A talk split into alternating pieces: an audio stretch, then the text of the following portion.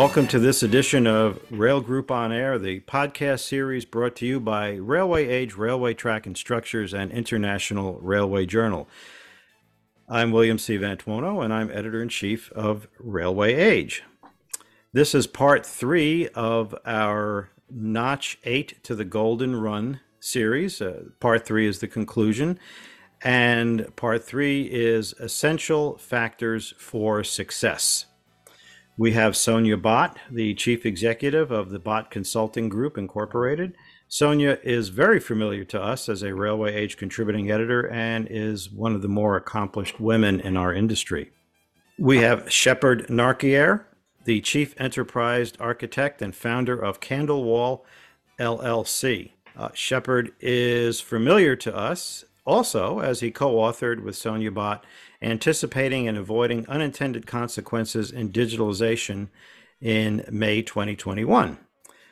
And joining Shepard and Sonia is David Scher, the CEO of Evolve Supply Chain, headquartered in the San Francisco Bay Area. David made his Railway Age debut in part one of this series. This three part series is based on the book Dynamic Multi Level Decisioning Architecture Making the Right Decisions at the Right Time with the Right Authority for Sustained Competitiveness and Relevance. In this series, Sonia, Shepard, and David are inviting us all to step into a bigger story on how our industry evolves in the throes of digital disruption and other external forces. This bigger story is about the role people play in decision making at all levels of an organization. Sonia, Shepard, and David will reveal how decision making needs to flow better upwards and downwards, tying the boardroom to the railroad yards, transloading facilities, tracks, and indeed the whole rail network and transportation ecosystem. That bigger story is about agency over your domain of control and how each stakeholder needs a better understanding of how to make the right decision at the right time with better and more focused knowledge. Enabling that allows people to apply their hard earned wisdom to make better decisions with better and traceable outcomes. So, part one of our series covered what this is and why it's important. In part two, we covered the business environment as a service platform.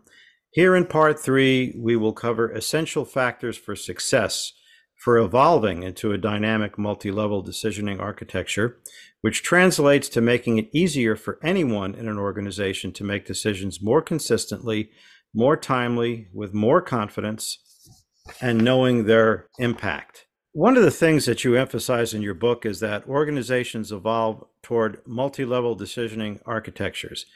So it's not a big bang uh, or bet the farm endeavor. Uh, Sonia, can you uh, elaborate on this? I sure will, Bill. The short answer is that evolving to a decisioning architecture, which, for example, manifests itself in a business environment as a service platform, something that we discussed in our second podcast in this series. This evolution is a transformational journey.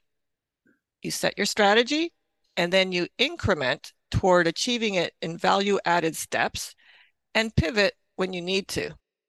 Now, to elaborate a bit, and Bill, you did ask me to elaborate, the underlying strategy, the underlying goal, and the underlying outcome is OT IT convergence. The convergence of operational technology, OT, and information technology, IT. And as we also discussed in part two of this series, OTIT convergence is the cornerstone of the decisioning architecture that enables making the right decisions at the right time with the right level of authority and scope. Of all the strategies and approaches to consider as a mechanism to remain viably competitive, the convergence of OT and IT stands out as the most promising for sustainable success. Now, you may also have heard about OT IT integration. OT IT integration is a tactic, a manifestation. For example, an OT IT integration vehicle is the secure digital twin, where close collaboration, for example, between OT and IT managers is required so that the secure digital twins are properly defined and structured. So OT IT convergence is the goal, it's the strategy, and it's the outcome. While OT IT integration is a tactic and a manifestation. You know, many studies are finding that OT IT integration is now the second ranked blocker for IoT deployment. It was lower in priority in early studies, and we'll get to that in a second. Now, the top ranked blocker for IoT deployment continues to be security. What we are seeing is that organizations are starting to learn the realities of the complexity involved when integrating traditional IT and the corresponding business processes with the OT operational processes and technologies that often involve legacy hardware that isn't easily changed or easily configured on the fly. To mitigate and leverage this, organizations must learn the importance of a proper OT IT convergence strategy before diving into OT IT integration. And this would include the collaboration of OT and IT staff, which would facilitate breaking down the walls of the silos that have traditionally divided OT and IT. So, what we have is an explore and discover component to this. And the exploration and discovery must be done in a strategic, systematic, and controlled manner. And I always insist that each step must deliver value to the business in order to reap the benefits early in increments rather than hoping for a big bang of benefits at the end of what could be a long journey. In my experience, this is the approach that has the lowest risk and can achieve the greatest benefits. And it is essential for a successful outcome. In your book, you present a number of essential success factors for equipping an organization with a decisioning architecture that enables making the right decision at the right time with the right level of authority and scope. You refer to culture and governance as one of these essential success factors.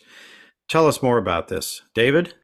The priority and challenge with OTIT convergence is in overcoming the cultural and governance issues you have two different teams with different priorities. For example, uptime and safety for OT and privacy and security for IT. Motivational currency is vastly influential. For OT, it's hardcore grit, while for IT, it's technological savvy. Historically, as these two organizations work in silos, there have been little collaboration or mutual understanding in their standard priorities, in their values, and in their working styles.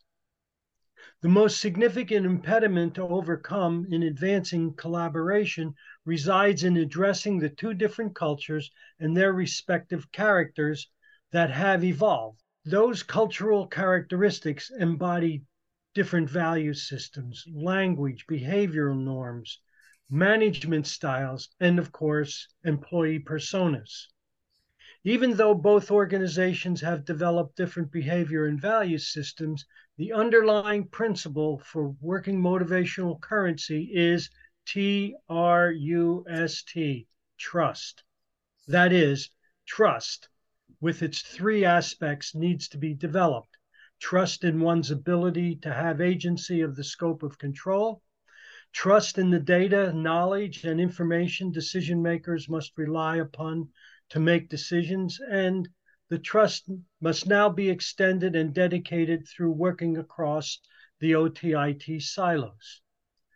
The importance that trust must play in the integration of these two silos cannot be understated. I repeat, Integration of these OT and IT silos cannot be understated.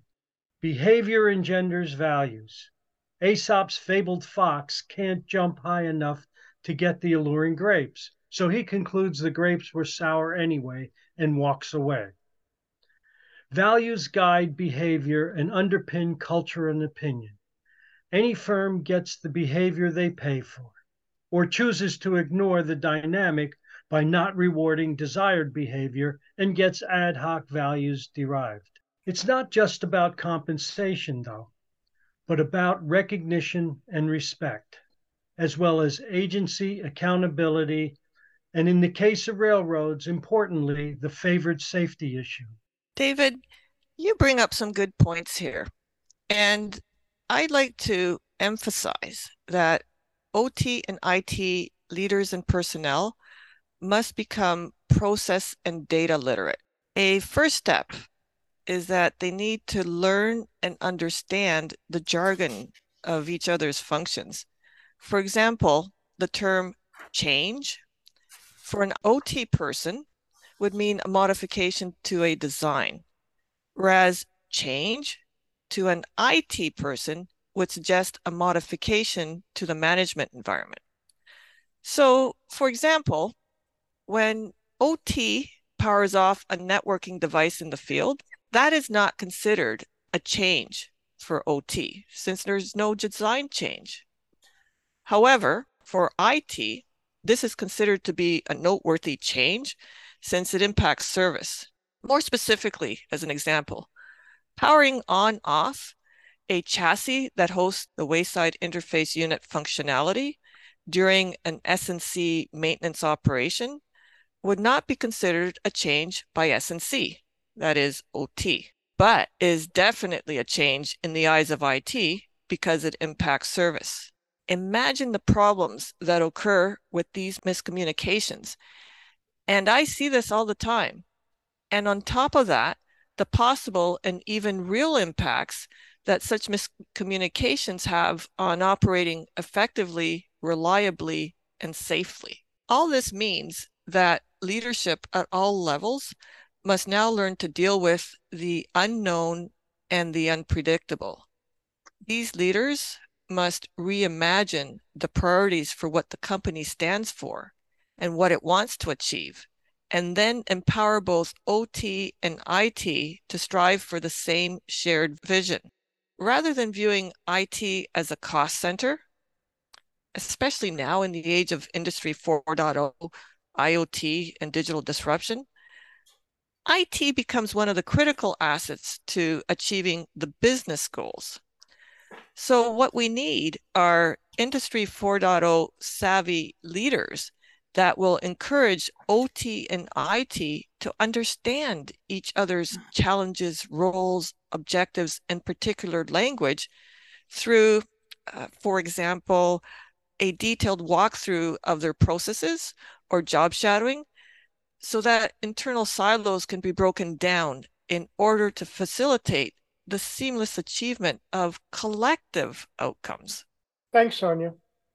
Uh, really good points. And I'd, I'd like to be able to uh, build upon those ideas that you presented while elaborating on some points that David made.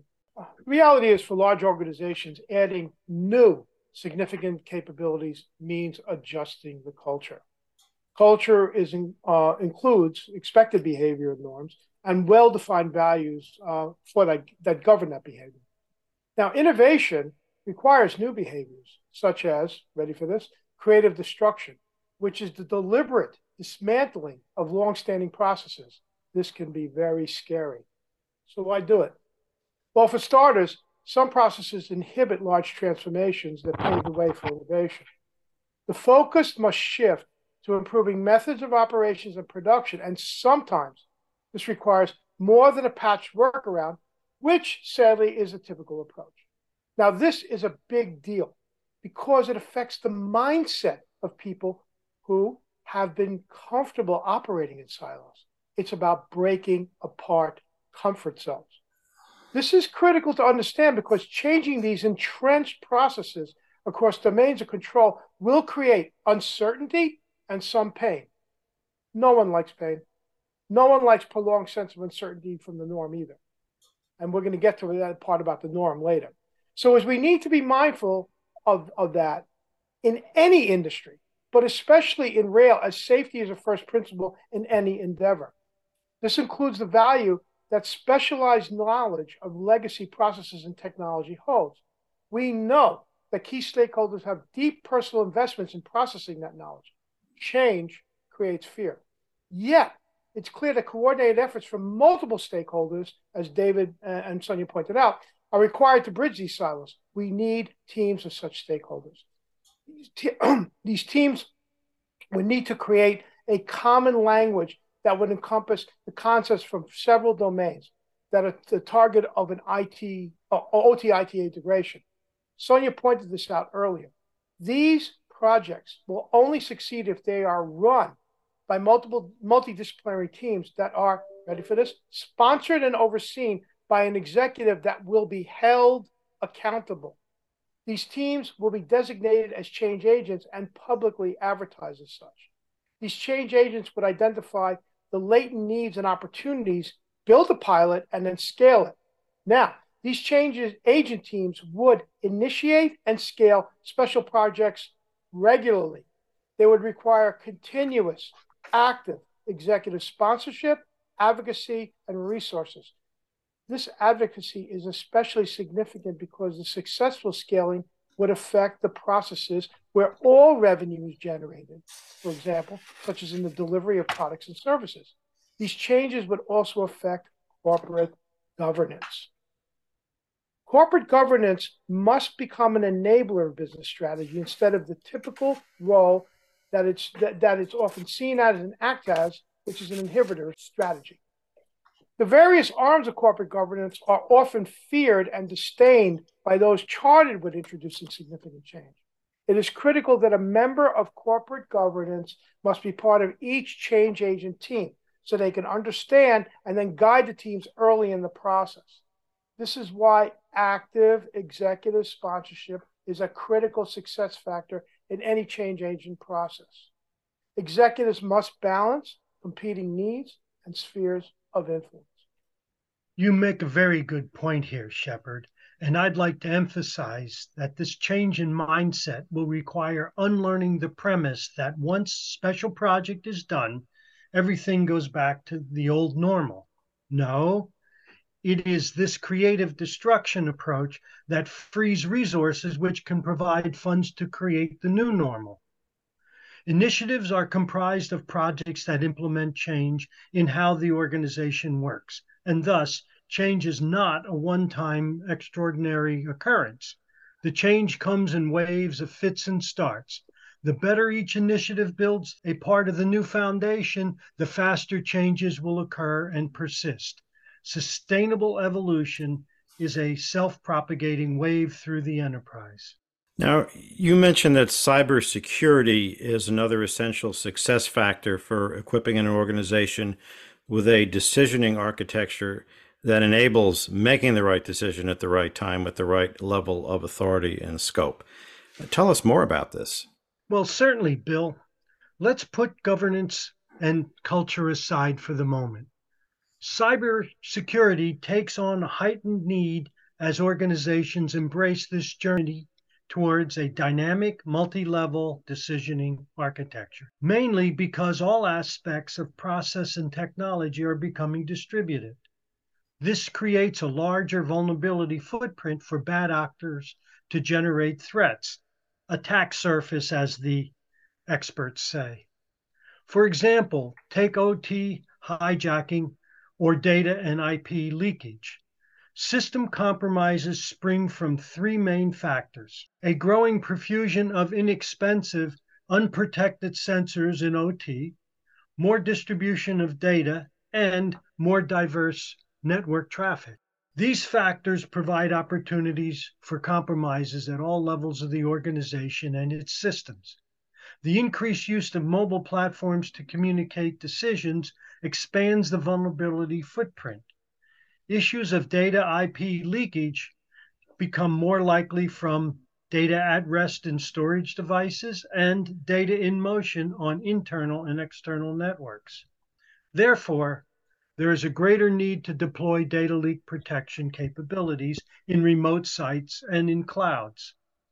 Distributed operations make the effort of providing a secure environment more challenging, but in the entire data stack, positive exploitation of protection opportunities through knowledge becomes a valuable and monetizable advantage. It would be easy to focus the security lens only on sensors or mobile or phone or tablet access, which are essential, but this would only address surface symptoms. Deeper root causes of security failures must also be addressed to avoid OT and IT stepping on each other's toes. These root causes are primarily human error combined with the siloed systems, processes, and skill sets. Yeah, David, you hit upon a vital raw in for many as they view the rapid pace of change in, in technology. All the technical steps you mentioned are essential, but they will fail to provide the needed protection without corresponding processes and skills. I want to emphasize that fail. The establishment of a zero trust architecture is considered a complex, mature initiative, as an example. It, it is created in increments by combining advanced technology with new processes and improved employee skills. Well, our collective experience uh, has been that corporations are more than willing to buy technology, but consistently undervalue the need to enhance the needed technical skills of its employees. Worse, they do not feel comfortable ripping apart old processes, which in turn will limit the value that the new technology can bring.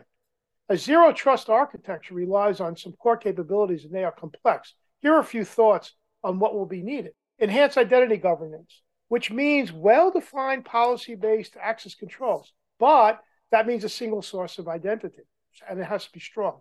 Yet, zero trust must be distributed but have a single source of truth for identity already a complex balancing act.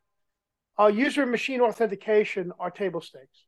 Rigorous policy enactment must be able to be securely changed as needed.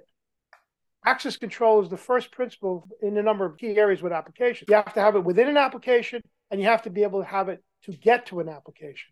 Now let's add cloud deployments to list of challenges for zero trust, and a whole new world of opportunity and threat manifests. We also need micro segmentation of networks to limit attack surfaces. This is an ambitiously list indeed, and it's not the only parts. They employ several skill domains. All these capabilities must be augmented by redesigning processes and updating the skills of key personnel. The skills upgrade is not just for local operators, but employees at all levels of the organization. No matter how much technology you buy, the need to completely reassess your processes and skills will become apparent if you proceed without a clear understanding up front. You will discover this painfully. We describe how important this is in the book. We created diagram flows and a context diagram showing the many layers involved in uh, decision making from the rail yards and loading docks to the boardroom. Now, as streaming sensor data travels up the stack, getting cleansed and refined into knowledge, and then sent back to devices in the form of commands to take, it becomes very clear how important it is to invest in processes and skills to constantly improve cybersecurity. You mentioned that system safety and system reliability are another essential success factor for equipping an organization with a decisioning architecture that enables making the right decision at the right time with the right level of authority and scope. Tell us more about this aspect. Sonia? In our experience, we find that system safety is currently left as the elephant in the room, especially for industries where system safety is becoming a new reality. Design discussions are emerging amidst, amidst this reality that raise significant concerns and issues. For example, how do we know that new solutions and systems are safe and that there are no lurking issues? How do we know that integrating multiple components from vendors, partners, and even within existing systems meet safety objectives? How do we know if integrity is preserved after a change is made? How do we shift the legacy status where safety moves from a cost center to a value added business driver? These concerns are very real. And addressing them requires a significant evolution in culture because culture drives the value system, which in turn drives the behavior from the boardroom through all the management layers and then to the railroad yards, transloading facilities, and the tracks, for example. You cannot distribute decision making effectively without everyone understanding how safe the information and the decision flows are. There's good news here. The good news is that well established system safety and system reliability methodologies exist. And even better, these methodologies can elegantly fit into system development and system integration life cycles, such as V model, disciplined agile, and DevOps. Some examples of well proven frameworks and methodologies for system safety and, safe, and system reliability include SMS, Safety Management Systems, STPA, Systems Theoretic Process Analysis, Hazards Analysis, Reliability Analysis, and there are a bunch more. Plus, these days, uh, system safety and system reliability, they are evolving to integrate AI, artificial intelligence, where the inherent stochastic and system design based approaches allow us to address far more risks and manage uncertainty to much higher levels than the traditional deterministic and non systems based approaches. More good news as we can utilize and benefit from the power of properly implemented system safety and system reliability as they are today, plus the system safety and system reliability are the foundation for how safety and reliability evolve in the future with the use of AI. What I'd also like to point out is that these methodologies address the various levels of safety and reliability. And these levels are important. Okay, the levels are important. And this includes component failures, subsystem hazards, functional hazards, operating and support related hazards, software anomalies, system safety, and system of system safety. And on top of that, for leadership folks, there are methodologies such as bow tie analysis, which would provide a simple end to end view of faults, events, and mitigation threads, which then drives a better understanding of cause effect relationships so that decision makers can readily see safety and reliability risks and value creation opportunities. Sonia, that's a formidable list of issues, techniques, and methodologies. Wow. Let me note that sensor based technologies and machine learning analytics can add rich and useful detail to all the improved system safety approaches, as well as to cybersecurity. This helps drive the flow of data refinement and enrichment so that all stakeholders have better decision making tools at their disposal. This approach fosters safe experimentation of the impact of outlier cases and it's all done with the aid of secure digital twins. To finish my comments here, it will become more critical as global warming and geopolitical forces play a more significant role in impacting strategic decision making. Excellent point, Sonia and David. But we all know it doesn't stop there. We know that industries are required by regulation to address both system safety and cybersecurity. Yet all complex system, safety systems have residual design faults and vulnerabilities. We know they will be subject to hostile acts during their lifetime. We know that when they were designed, there was only so much you could imagine about potential threats. Rapid technology change means new opportunities for threats.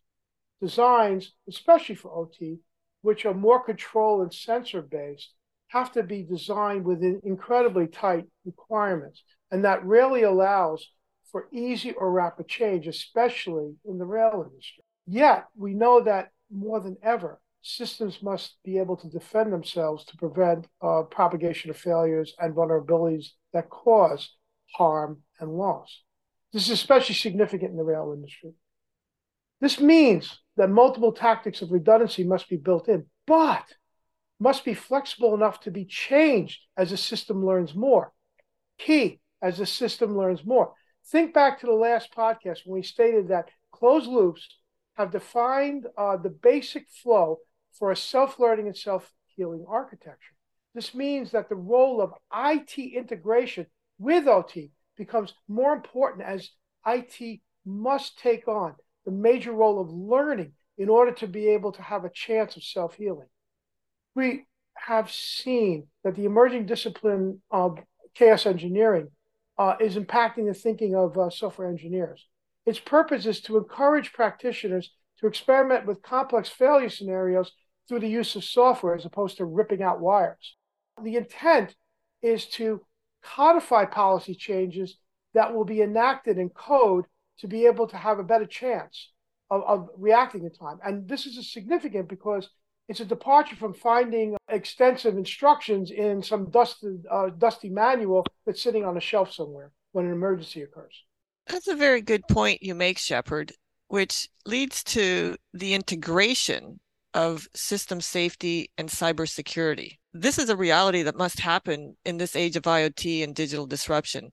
Integrating system safety and cybersecurity is essential for successful outcomes. A starting point is integrating the safety engineering discipline with the cyber engineering discipline across their end to end life cycles. During the design and development stages, you need to ensure that systems are safe and secure by design. During the operation and maintenance stages, continuous learning and continuous adapting, along with real time predictive modeling, that reduces the probability of mishaps. As data is aggregated and refined, uh, varying levels of knowledge and wisdom and insights can be applied to the problem. The codification can then be integrated as policy and, where appropriate, added to the digital twin agents. And in our case, secure digital twin agents as policy enacted in code. Well, I have to say that all of this sounds like uh, a journey. Shepard? That's right, Bill. OT IT convergence is a transformational journey with many moving parts. To date, there is no standard roadmap, organizational structure, or template for converging OT and IT. The journey is up to each company to find its right solution and ensure that it aligns with the ecosystems they connect into. It is essential to realize that any defined roadmap for any industry should only act as a framework. It cannot be considered set in stone. The very essence of our podcast and book make that clear. Digital disruption shortens the decision-making timeframes in all industries. The needs of each division in an organization must be tailored to some core principles in this new sensor-driven decision-making process. These principles must focus on the operational requirements and constraints, the design principles and opportunities related to business needs and requirements. And Shepard, on the heels of what you detail, the good news is that there are solid practices in place to make safe IoT all happen. As cars and trucks become computers on wheels, to avoid episodes like the one in 2015 where hackers demonstrated a proof of concept for taking complete control of an SUV, by hacking into cellular connected components and then compromising the vehicle's entire sensor data transmission system. Imagine this scenario as locomotives continue becoming data centers on wheels. This generalizes and speaks to our particular emphasis on OT-IT conversion. It demonstrates that even things traditionally thought of as dumb OT equipment provide IoT attack surfaces when connected to the internet. Let's drill down into safe operating business environment as a service. Expanding Shepard's earlier points on zero trust is the best practice in tighter security. Zero trust includes multi factor authentication, time and use limited role based access control, and the best available encryption for messaging and data at rest or data in motion. However, we must accept the reality of our starting point. Today, we see OT and IT silos with islands of processes, proliferation of devices, disparate and incompatible data, unintegrated legacy systems, diverse ecosystems, and differing, if not opposing, priorities. So I cannot stress enough that this requires fully committed, aligned, transformational, disciplined, and experienced leadership. I would also advocate engaging with the best in class experts that are solidly grounded in academics and science of the methodologies. From their training and experience, these experts would have solid track record as practitioners in digital transformations. What are some of the moving parts or dimensions involved in this OT-IT convergence and transformation? This is an insightful question, Bill, especially since I see a lot of organizations pile it all into one big smashed up heap. There are a number of moving parts, dimensions to this, and the order is very important. First and foremost, we must always keep in mind that the business objectives drive each of the dimensions. So the dimension that we start with is process convergence, which requires that OT and IT organizations that they revise their processes, workflows, and procedures to support the modernized ways of working and operating together. Once this has been designed and defined, then organizational convergence may be required, such as creating aligned organizational structures. Now, make note if process convergence is not done first, then regardless of new organizational structures, people will continue to behave according to the existing processes, the old processes, which renders the new organizational structures ineffective and subject to rework. The next dimension is the convergence of software and data. This is about getting software and data to directly address OT needs. Again, make note if process convergence is not defined beforehand, the software and data run a high risk of not meeting the OT needs and then requiring rework. As well, for this to be successful and future proof, data and software must be decoupled so that the data and software are able to adapt to an ever changing business environment. Also, there may be a technical convergence, which deals with aligning or modernizing the network architecture. What follows is a physical convergence, which includes physical devices being retrofitted or combined with newer hardware to accommodate the addition of IT to OT. And subsequently, uh, there is an operational convergence where the hardware is maintained and updated over time. So you see, there's an order to this. Recapping, business objectives, process, organizational, software and data, technical, physical, and operational convergences. And for those of you that are wondering about this being one forever long waterfall, be rest assured that highly experienced professionals in complex systems and complex transformations know how to navigate through this in lean, low risk, and value added increments. And this is a topic for discussion for another day. In parallel to all of this, the OT IT convergence must remain in sync and aligned with opportunities for business expansion, such as refocusing target markets, or developing new products and services, or creating new alliances, or responding to new regulations, and so on and so forth. These two are driven by the business objectives. The business objectives are the common denominator in all of this. You know, listening to this uh, and thinking about the journey we're talking about, it, uh, it brings to mind one of my favorite uh, movies. It happens to be a, a, kids movie, but if you're a if you love trains or if you're a railroader, I think it, it speaks to you. It certainly speaks to me. It's the Polar Express. It's a great Christmas movie. And there's one scene in the movie uh, which I love. It's at the end where the the conductor, who's uh, played by Tom Hanks, he says to the little boy who's who's the main character, he says, "One thing about trains, doesn't matter where they're going. What matters is that you get on." I love that. Now, in your experience, what gives the best transformational results for organizations to evolve into a decisioning architecture on their journey? That's the billion dollar question, Bill. So, based on my direct experience with OT IT convergence and other transformational mandates in various industries, including rail, the best transformational results occur when taking an approach that both improves organizational effectiveness and positions the organization's target markets and product service portfolios to outperform. It's the simultaneous top line and bottom line approach.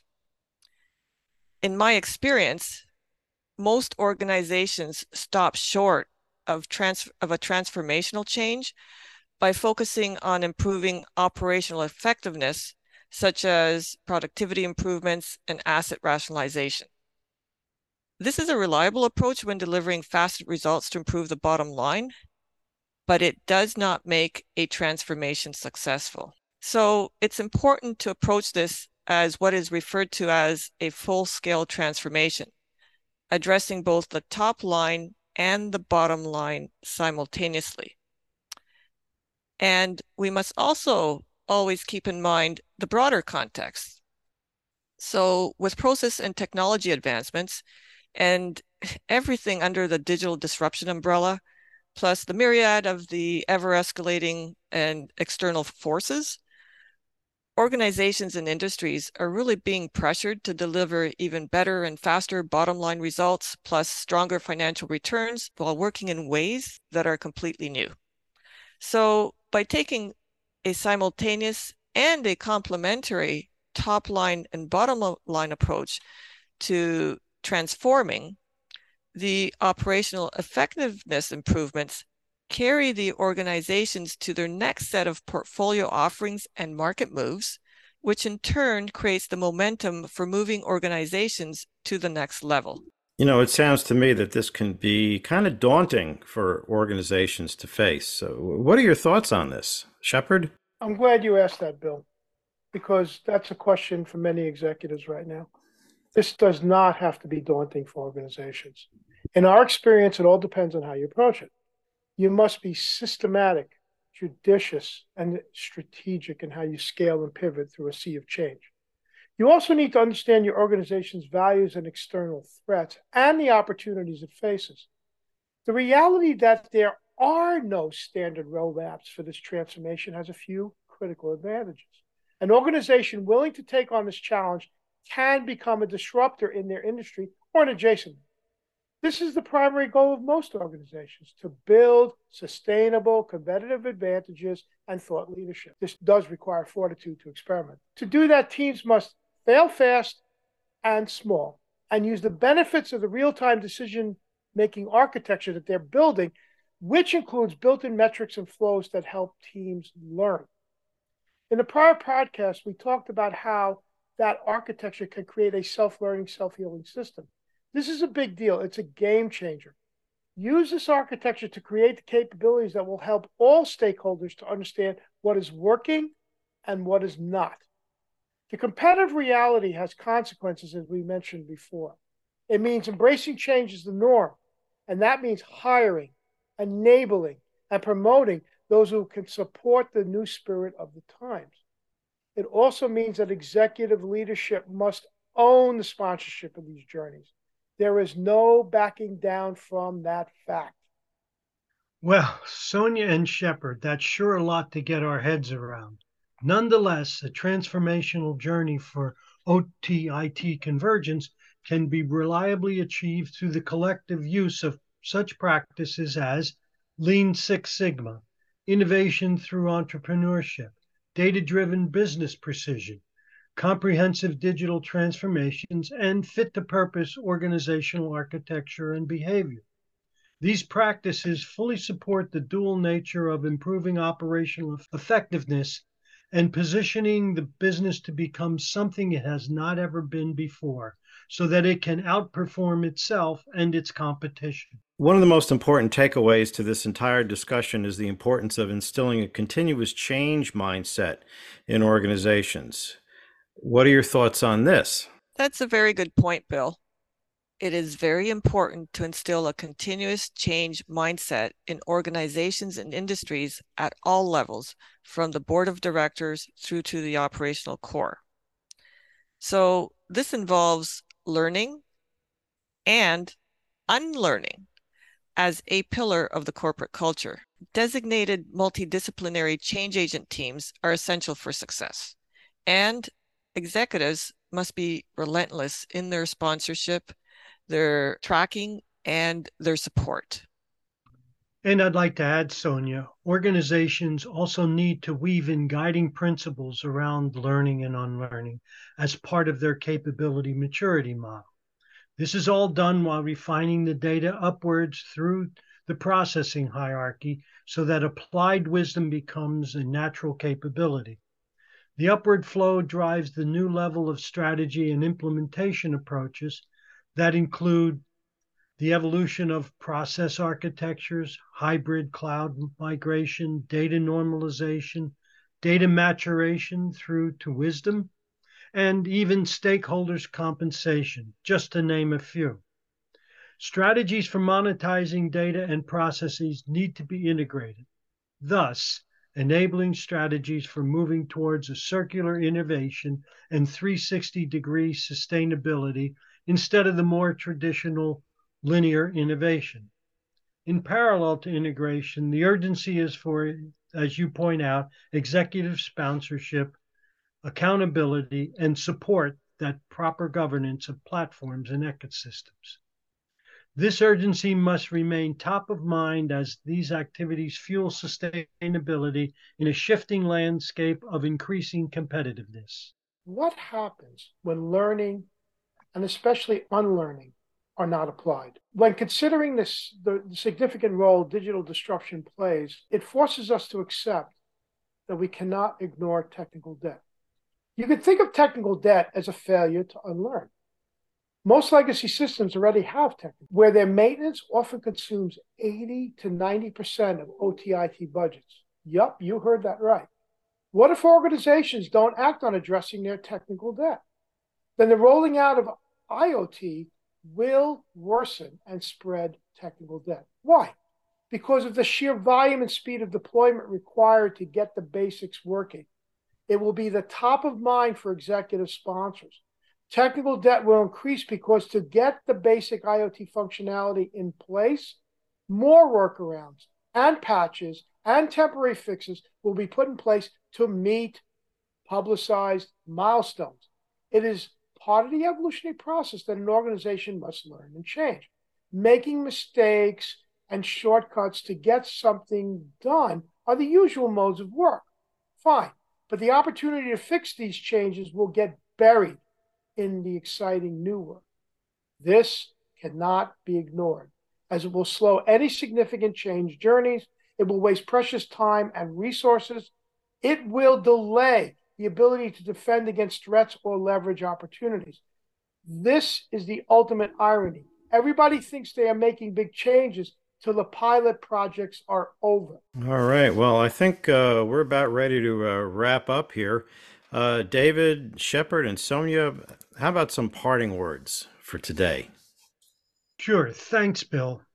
I'll be very prescriptive here. To determine the sources and causes that resist changing the well established status quo.